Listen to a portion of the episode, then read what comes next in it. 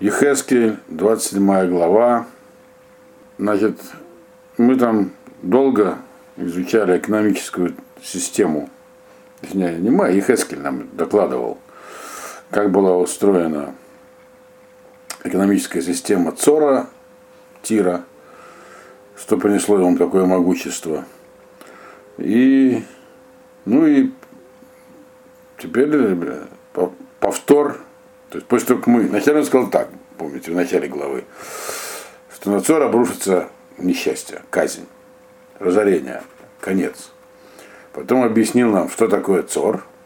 То есть это его экономическое значение было чрезвычайно велико, то есть чуть ли не вообще главная, так сказать, биржа, торговая площадка того времени. Теперь опять говорит, как, что, как он пропадет, но теперь мы уже понимаем, что пропадет. То есть не, Нью-Йоркская биржа вместе с э, там, самыми крупными портами, которые есть на восточном побережье Америки, накроется медным тазом. Вот это, собственно, то, что аналогия, которая приходит в голову. Значит, 25-й э, посук.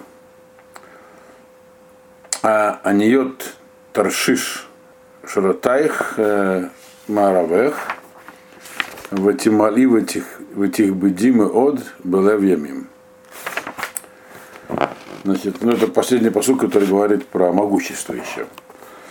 Корабли Таршиша, Таршиш это где-то в западном Средиземноморье, э, некоторые считают, что это Кадис, испанский порт Кадис. Вот.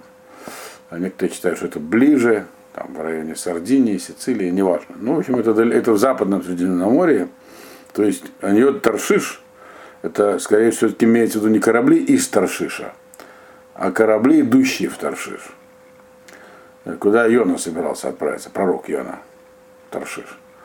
Правда, некоторые, где он находится, точно мы не знаем. Но, в общем, далеко где-то. Вот. То есть это корабли, которые ходят далеко с товарами. Так вот эти самые корабли таршишские, они являются, написано, твоим главным достоянием Мааравех. И Тимали в этим было видно. И ты очень сильно, тут опять возвращается Ехескель э, к аллегории, который он использовал в начале, сравнивая город Цор с кораблем. То есть как бы город э, в виде корабля, модель города корабль. Поэтому обращается к нему снова как к кораблю, что все корабли, идущие в Таршиш, это твое богатство, и ты очень сильно наполнилась, то есть корабль с полными трюмами, тяжелела город Тир, очень в сердце моря. То есть Тир это крупная морская держава, очень богатая, заполненная богатством. И самые важные корабли принадлежат ей, то есть, то есть те, которые далеко плавают или ходят. 26-й посуг. Бамайм рабим гавиуха э, ашатим отам рога кадим э, шварех белев ямим. Ну вот, в глубину вод, то есть, ну, как сказать, в сердце моря, вот, сердце моря, вот.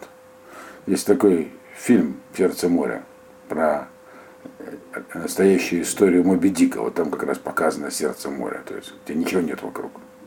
Вот. В сердце моря, значит, приведут себя они, кто, кто они, а шатим, вот так, те, кто, направ... те, кто управляет тобой, то есть кораблем этим. Вот. Еще раз повторяю, это аллегория. Цор как корабль. Вот те, кто тобой управляет, они тебя заведут в пучины морские, о, в морские пучины точно заведут. Вот. Э, и там ветер восточный разобьет тебя там, э, в морской пучине. Имеется в виду, что такое твое, так сказать, морское могущество тебя опустило в большое плавание, ты от берега далеко ушла, это аллегория. И когда там тебя ветер большой застигнет, э, будешь разбита и утонешь. На самом деле мы знаем, что Тир все-таки, хотя и на острове, возможно, но этот остров прямо рядом с берегом, он теперь соединен с берегом насыпью сегодня. То есть это все аллегория. Имеется в виду, ты так далеко зайдешь в своем могуществе, а в следующей главе будут, кстати, интересные вещи объясняться про тир. Что там воображали себе ее руководители. Э, что, в общем-то, в этом же море ты и утонешь. То есть ты оторвешься от берегов, далеко уплывешь, в переносном смысле, и погибнешь. То есть твое могущество, другими словами, твоя погибель. Потому что слишком много на тебя всего было завязано. Значит, есть много врагов, желающих это захватить и уничтожить. Как мы уже говорили, на Ухаднесер это возьмет, захватит, но уничтожит, а Македонский уже уничтожит. Вот. Потому что он сам строил гавани, Александрия и прочее. Дальше. 27-й посуг. Гонех воизвонех Марвех Малахаих Вахувлаих Махзикей Биткех Веорвей Маравех Вехоль Аншей Милхамтех Ашербах Увыхоль Кагалех Ашербатухех Еплу в Ямим Бьем Мапалатех все твое богатство, гон, это собственное богатство. То есть неспроста, это, ну, неспроста же Цор был таким важным городом. Он там накапливал себе всякие богатства при помощи торговли, но у него уже много чего оставалось. Это, это словом гон. Богатства твои, потом извонех. И завон это то, что тебе другие оставляли в твоих, в твоих складах. То есть все богатства, которые тебе принесли сухарим, торговцы, э, маравех, Э, это э, те, те, сказать, те товары, которые тебе приносили более мелкие торговцы, взамен, чтобы взамен их брать э, себе из крупной партии товаров и торговать ими. Это, так сказать, вещественное богатство. А потом идут людские ресурсы. Моряки, то есть матросы. Это все разные. Малахим это такие матросы, которые Э, обычные матросы. Ховлаих, ховлаих это э, шкиперы. Значит, Махзикей Биткех это люди, которые управляли городом, и богатые люди. Э, Арвей Маравех это те, которые владели там этими торговыми складами. Все, потом тут все, кто у тебя в армии служил, Э, и потом, э, и вообще все люди, Беколька Алех. Все, все, что там, все, что у тебя есть, и все, кто у тебя есть, Ашер Бетухех, все, которые внутри тебя, все они, написано, падут, то есть погибнут в сердце моря. В день, когда ты падешь. Люди там погибнут вот, в сердце моря. То есть не имеется в виду, что они утонут, хотя эта аллегория постоянно используется. А может, конечно, их остров затопил. Но имеется в виду, что как бы они как корабль, поскольку их мощь была морской. И вот, значит, их всех смоет. То есть имеется в виду завоевание, не без конкретизации. Их завоюют, они все погибнут, как будто бы утонут. То есть совсем следа не останется. Их смоет куда-то там. То есть разгромят. Вот. Но понятно, что если соперники хотят уничтожить торговую такую державу, то они должны от нее ничего не оставить, иначе возродиться. Так, дальше. Э, дальше у нас 28-й э, посук. Леколь заакат э, ховлаих ерашу миграшот. От крика твоих капитанов, то есть коль заака это такой ну, крик ужаса, крик ужаса твоих капитанов – задрожат окрестности, то есть окрестные земли. Но капитанами здесь называется не только капитаны, которых там было полно, как в портовом городе, имеется в виду те, кто тобой руководил, все твои руководители. То есть руководство различных уровней э, ЦОРа, оно страшно заплачет, и это, как сказать, все окрестности задрожат. Э, то есть имеется в виду, что разгром ЦОРа повлияет на его непосредственное, так сказать, географическое окружение. Но это только самый маленький эффект, который от этого будет. А дальше написано 29-й посук. Вы думаете, Дмитрий, кольту всей машот, малахим, вы кольху влей аям, эльгарецу ямодом. Значит, и спустятся со своих кораблей, то есть сойдут с кораблей на землю, все, э, и раньше впечатляется, так сказать, корабелы разного уровня. То в Сеймашот это простые моряки или моряки, управляющие небольшими корабликами. Малахим это кораб... тоже моряки, которые плавают на так сказать, судах среднего размера. Ховлей Аям это капитаны. То есть все мореходы. Все они сойдут на землю и будут стоять на земле. То есть, другими словами, наступит конец твоему морскому могуществу. Больше не будет плавать от горя. Или потому что не на чем будет плавать и нет когда плавать. Вот. Имеется в виду здесь, прошу прощения, в 29-м посуде говорится не про моряков и мореходов из Цора. Говорит, а вообще про все морское сообщество Средиземноморья. То есть падение Цора это будет страшная трагедия, удар по всему вообще мореходству Средиземноморскому. Все они сейчас идут на берег, потому что у них может не стать кораблей, некуда плыть. То есть будет нарушена вся их система мореплавания. Вот.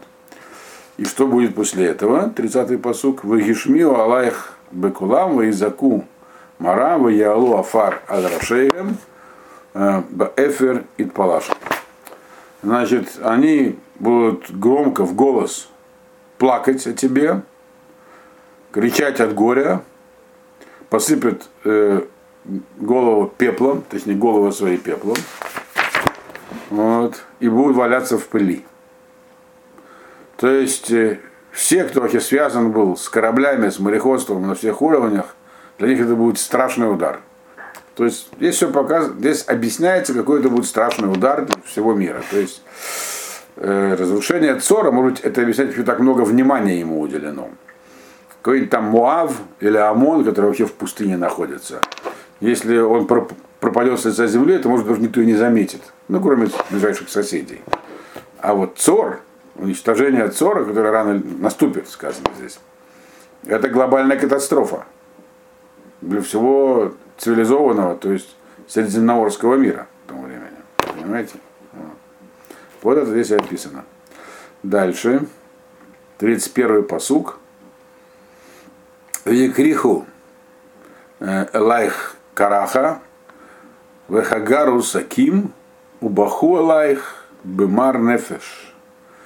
Э, э, Миспедмар.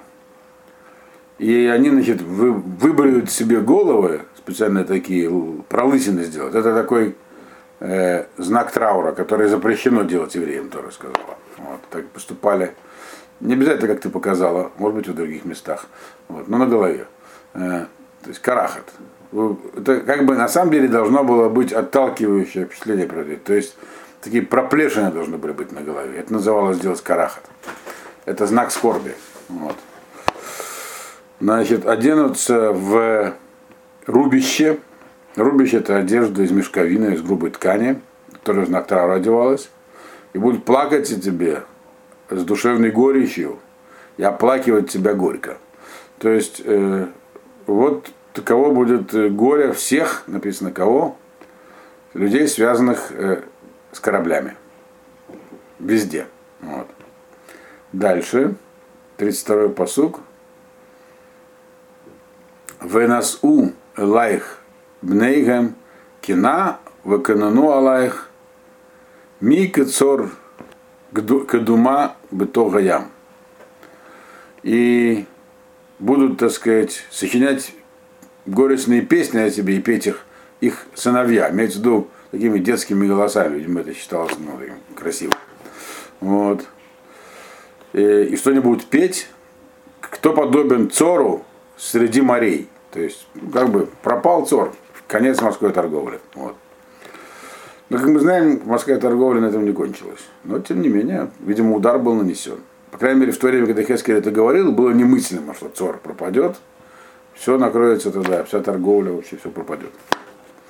Дальше, 33-й посуг.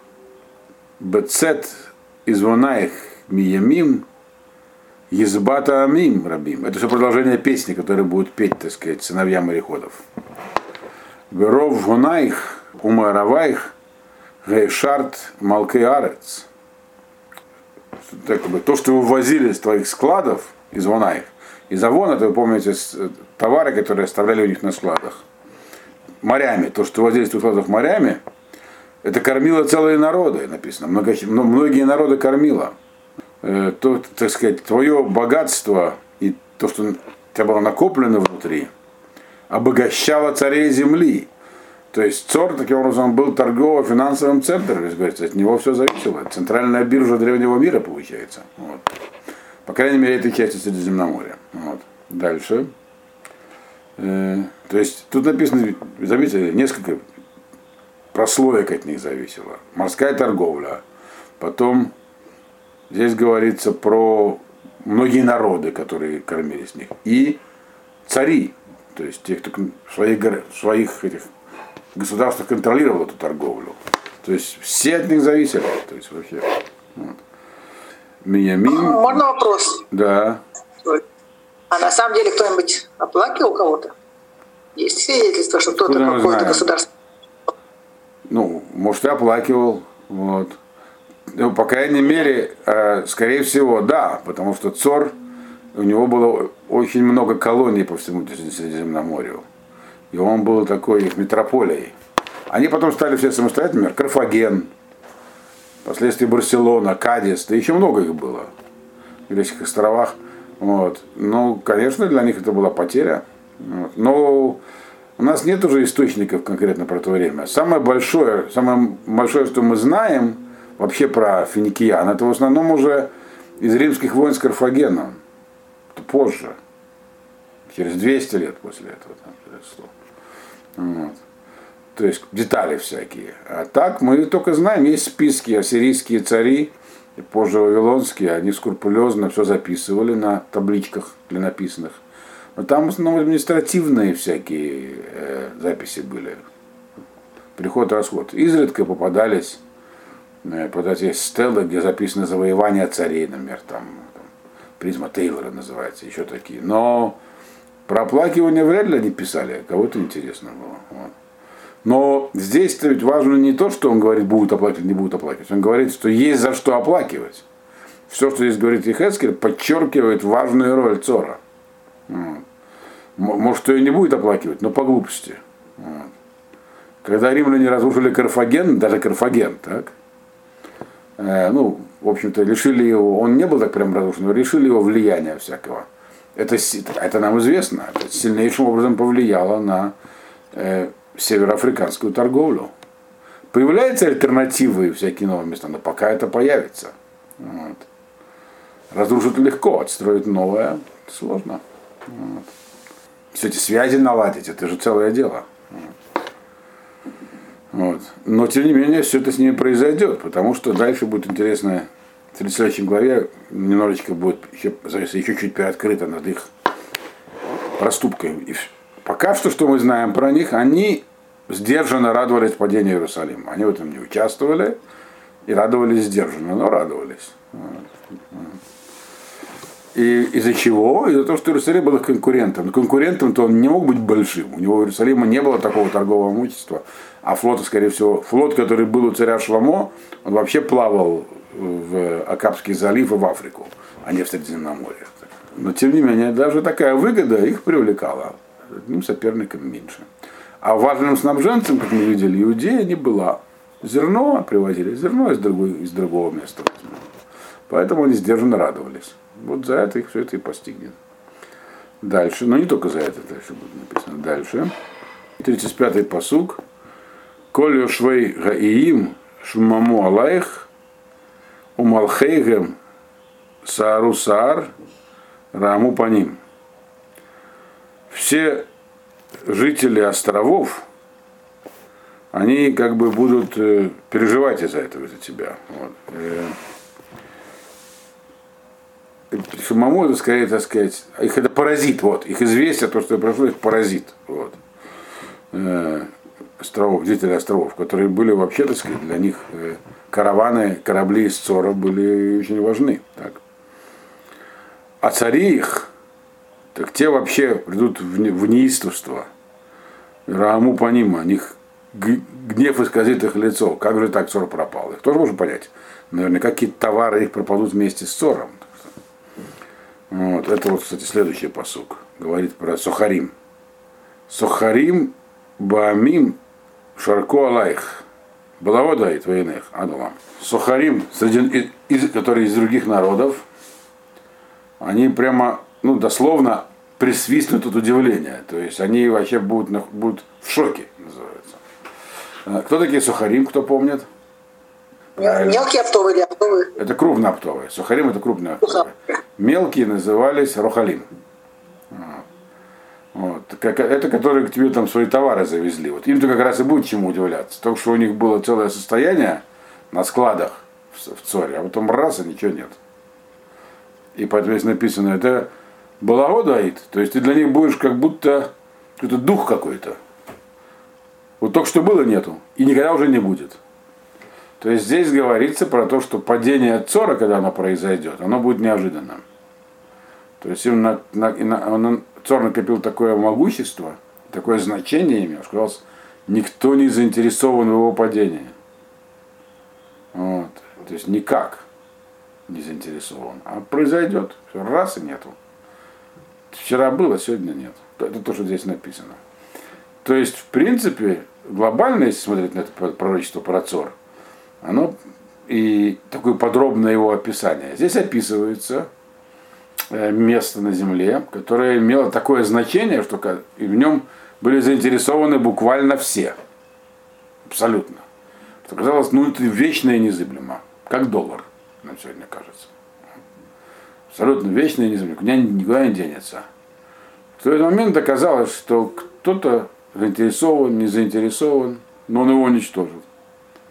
Это как стихийное бедствие, и ничего не останется. Все, раз и нету. И все будут изумляться, и переживать, и плакать, а нету. Было нету. Вот такие вещи происходят. Ни на что нельзя полагаться в этом мире. Но дальше, 28 глава, там все продолжается про Цор. Вообще потом еще после этого будет несколько глав про Египет. Так, по-моему, в 33 главе вернется Ехескель уже, так сказать, к, непосредственно к еврейским делам. 28 глава, первый посуд, да.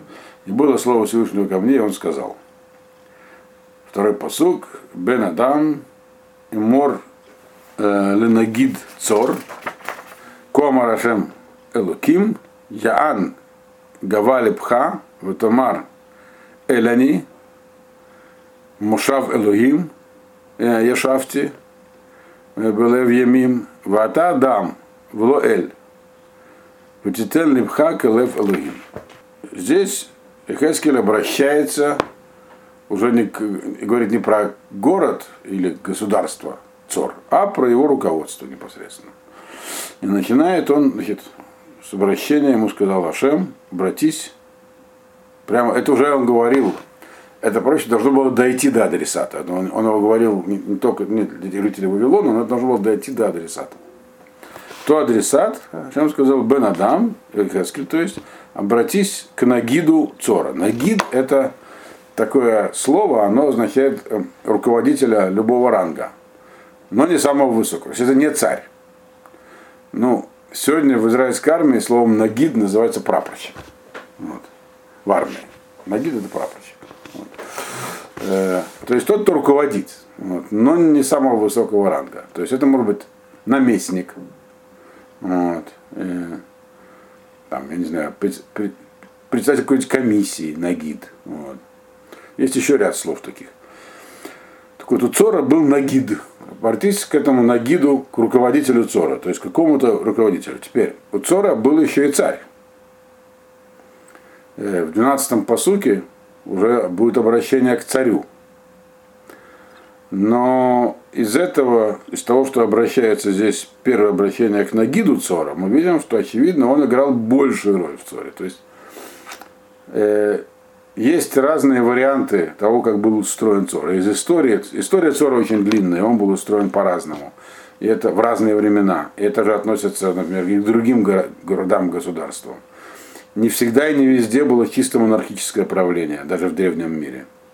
Например, мы знаем, что евреи жили в не, с немонархической формой правления примерно 400 лет после входа в землю, в землю Израиля из Египта.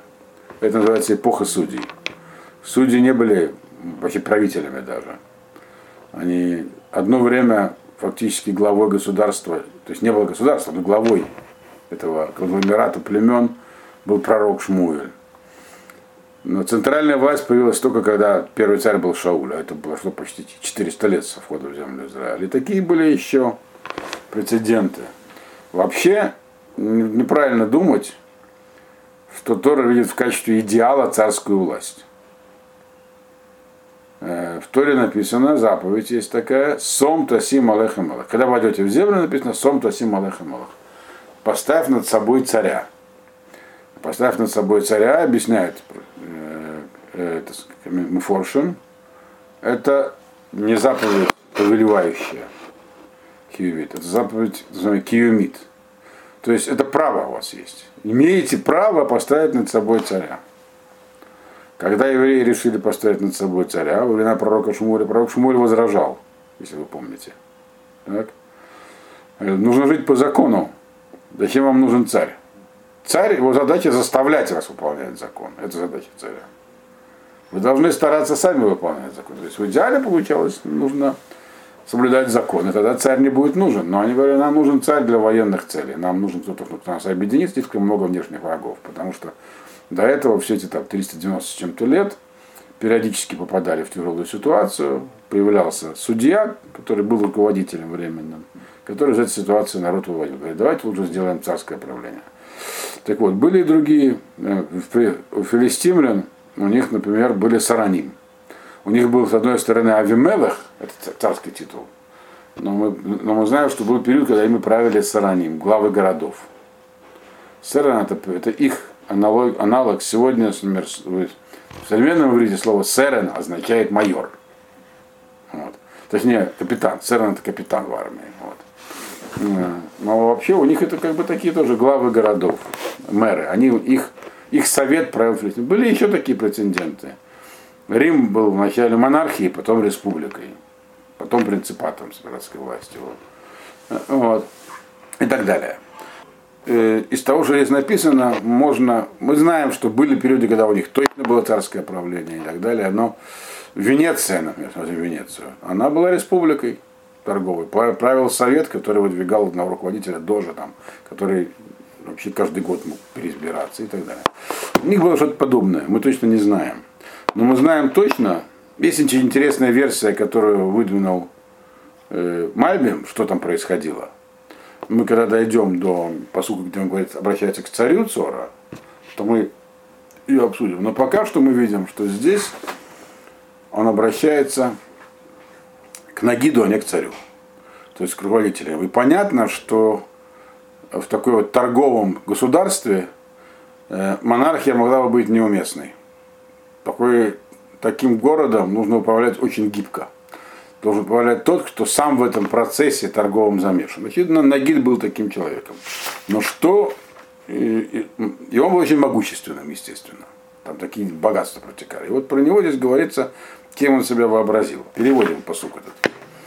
Скажи Нагиду Цора, будем называть его Нагидом, не будем называть его там президентом, премьер-министром, Нагид, говоря ему, Ашем Бог э, к тебе обратился и сказал, из-за того, что возвыс... ты слишком сильно возвысился в своем сердце, и сказал, что ты Бог, стал считать себя Богом. Э, сказал, я Бог. И я сижу вместе, на месте, которым, как, как на престоле богов сижу я. Вот, дословно. В сердце моря. А ты не Бог, ты человек обычный.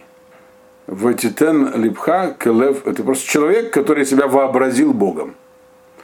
Вот это то, что было ему надо сказать. И дальше еще несколько вещей в таком духе мы сейчас будем читать. То есть, другими словами, могущество города вскружило голову его руководству. Они были такими могущественными, такими богатыми, что стали считать себя богами. Вообще-то тоже вы должны знать, что обожествление людей в древнем мире, во многих идолопоклоннических государствах, было в порядке вещей. Мы знаем это и про фараона, и про э, персидских правителей. Особенно в Риме, например, в Древнем Риме вообще культ императоров иногда прижизненный, но, но посмертный практически обязательно существовал, их причисляли к богам. Это давало определенные льготы как, как ни странно. То есть римляне были людьми прагматическими.